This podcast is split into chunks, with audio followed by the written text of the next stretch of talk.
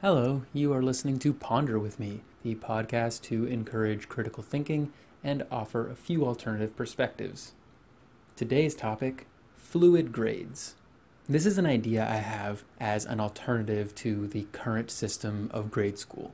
Right now, a student will be in a certain grade based on their age and will stay with students who are roughly the same age as them until the end of the year in May when they will matriculate to the next grade the following August.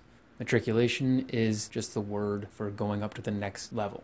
Some kids will be held back because they were underperforming. And as the system is now, that sets up those kids who are underperforming to spend an entire year behind their peers and stay an entire year behind them for the rest of their time at school because they were underperforming just one year. Or even worse, some students underperform and are so bad for teachers that some teachers don't even want to keep those students for another year.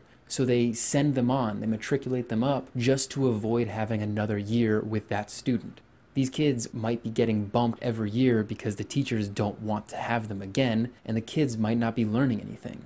I've experienced the effects of this when I had a 10th grade chemistry student ask me, What is a meter? That is something that a prior teacher probably in middle school or maybe even elementary school should have taught, but this student was one that those teachers didn't want to deal with again, so instead of teaching them, they just sent them on. Keeping classes of students together also poses a difficulty for teachers, especially teachers who are new coming into a school. It's a problem because the kids know each other before the teacher knows any of them. And that puts the students at an unfair advantage, and you know students take advantage of that.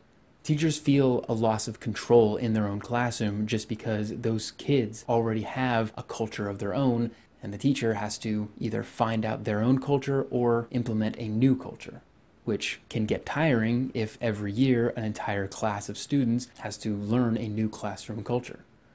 My suggestion for how to fix this problem with current school is fluid grades and that would allow a student to choose when they wanted to matriculate to the next grade. Students could approach their teacher and ask to take the test. They will be sent to a private testing room with another educational professional who will administer this test in a one to one setting to really understand what this kid knows and determine their social maturity and their ability to communicate students who might be able to learn a lot but aren't mature enough for older grades won't be able to make it, while mature students who haven't mastered the concepts will also be held back. Students would therefore be challenged to be autonomous and advocate for themselves, since they would be the ones that determine when it is they will try and succeed. And they can try whenever and as many times as they wanted to. If a group of friends chooses to stay together, they can even test at the same time. And if one of those friends doesn't make it on, they are now motivated even more to do better in their current class so that they can go and rejoin their friends instead of the current system where those students who are held back just have to accept an entire year is lost and they might not be able to see their friends again because they're an entire year behind. Teachers could also maintain a mixed age classroom culture over the span of years, since only a few students will be matriculating at a time.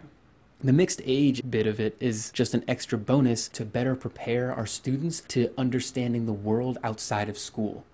It's always struck me as strange that the institution meant to prepare our kids for dealing with the world doesn't prepare them to deal with other people that aren't their age we keep our students in divisions of ages so that our physical age classifies us instead of our mental age or maturity.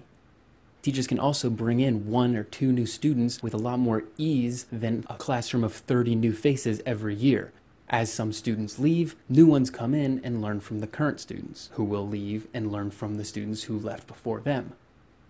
School can become a place that can be beaten, like a video game, and kids can be challenged to beat it because they know beating it means they get what they want the freedom to do whatever they want. Now, it's almost like a prison to some students who feel like they're trapped there and have to wait out the clock to get out every day or eventually get out when they're done with high school. If we give the kids an intention to succeed, maybe they actually will. But it's just an idea.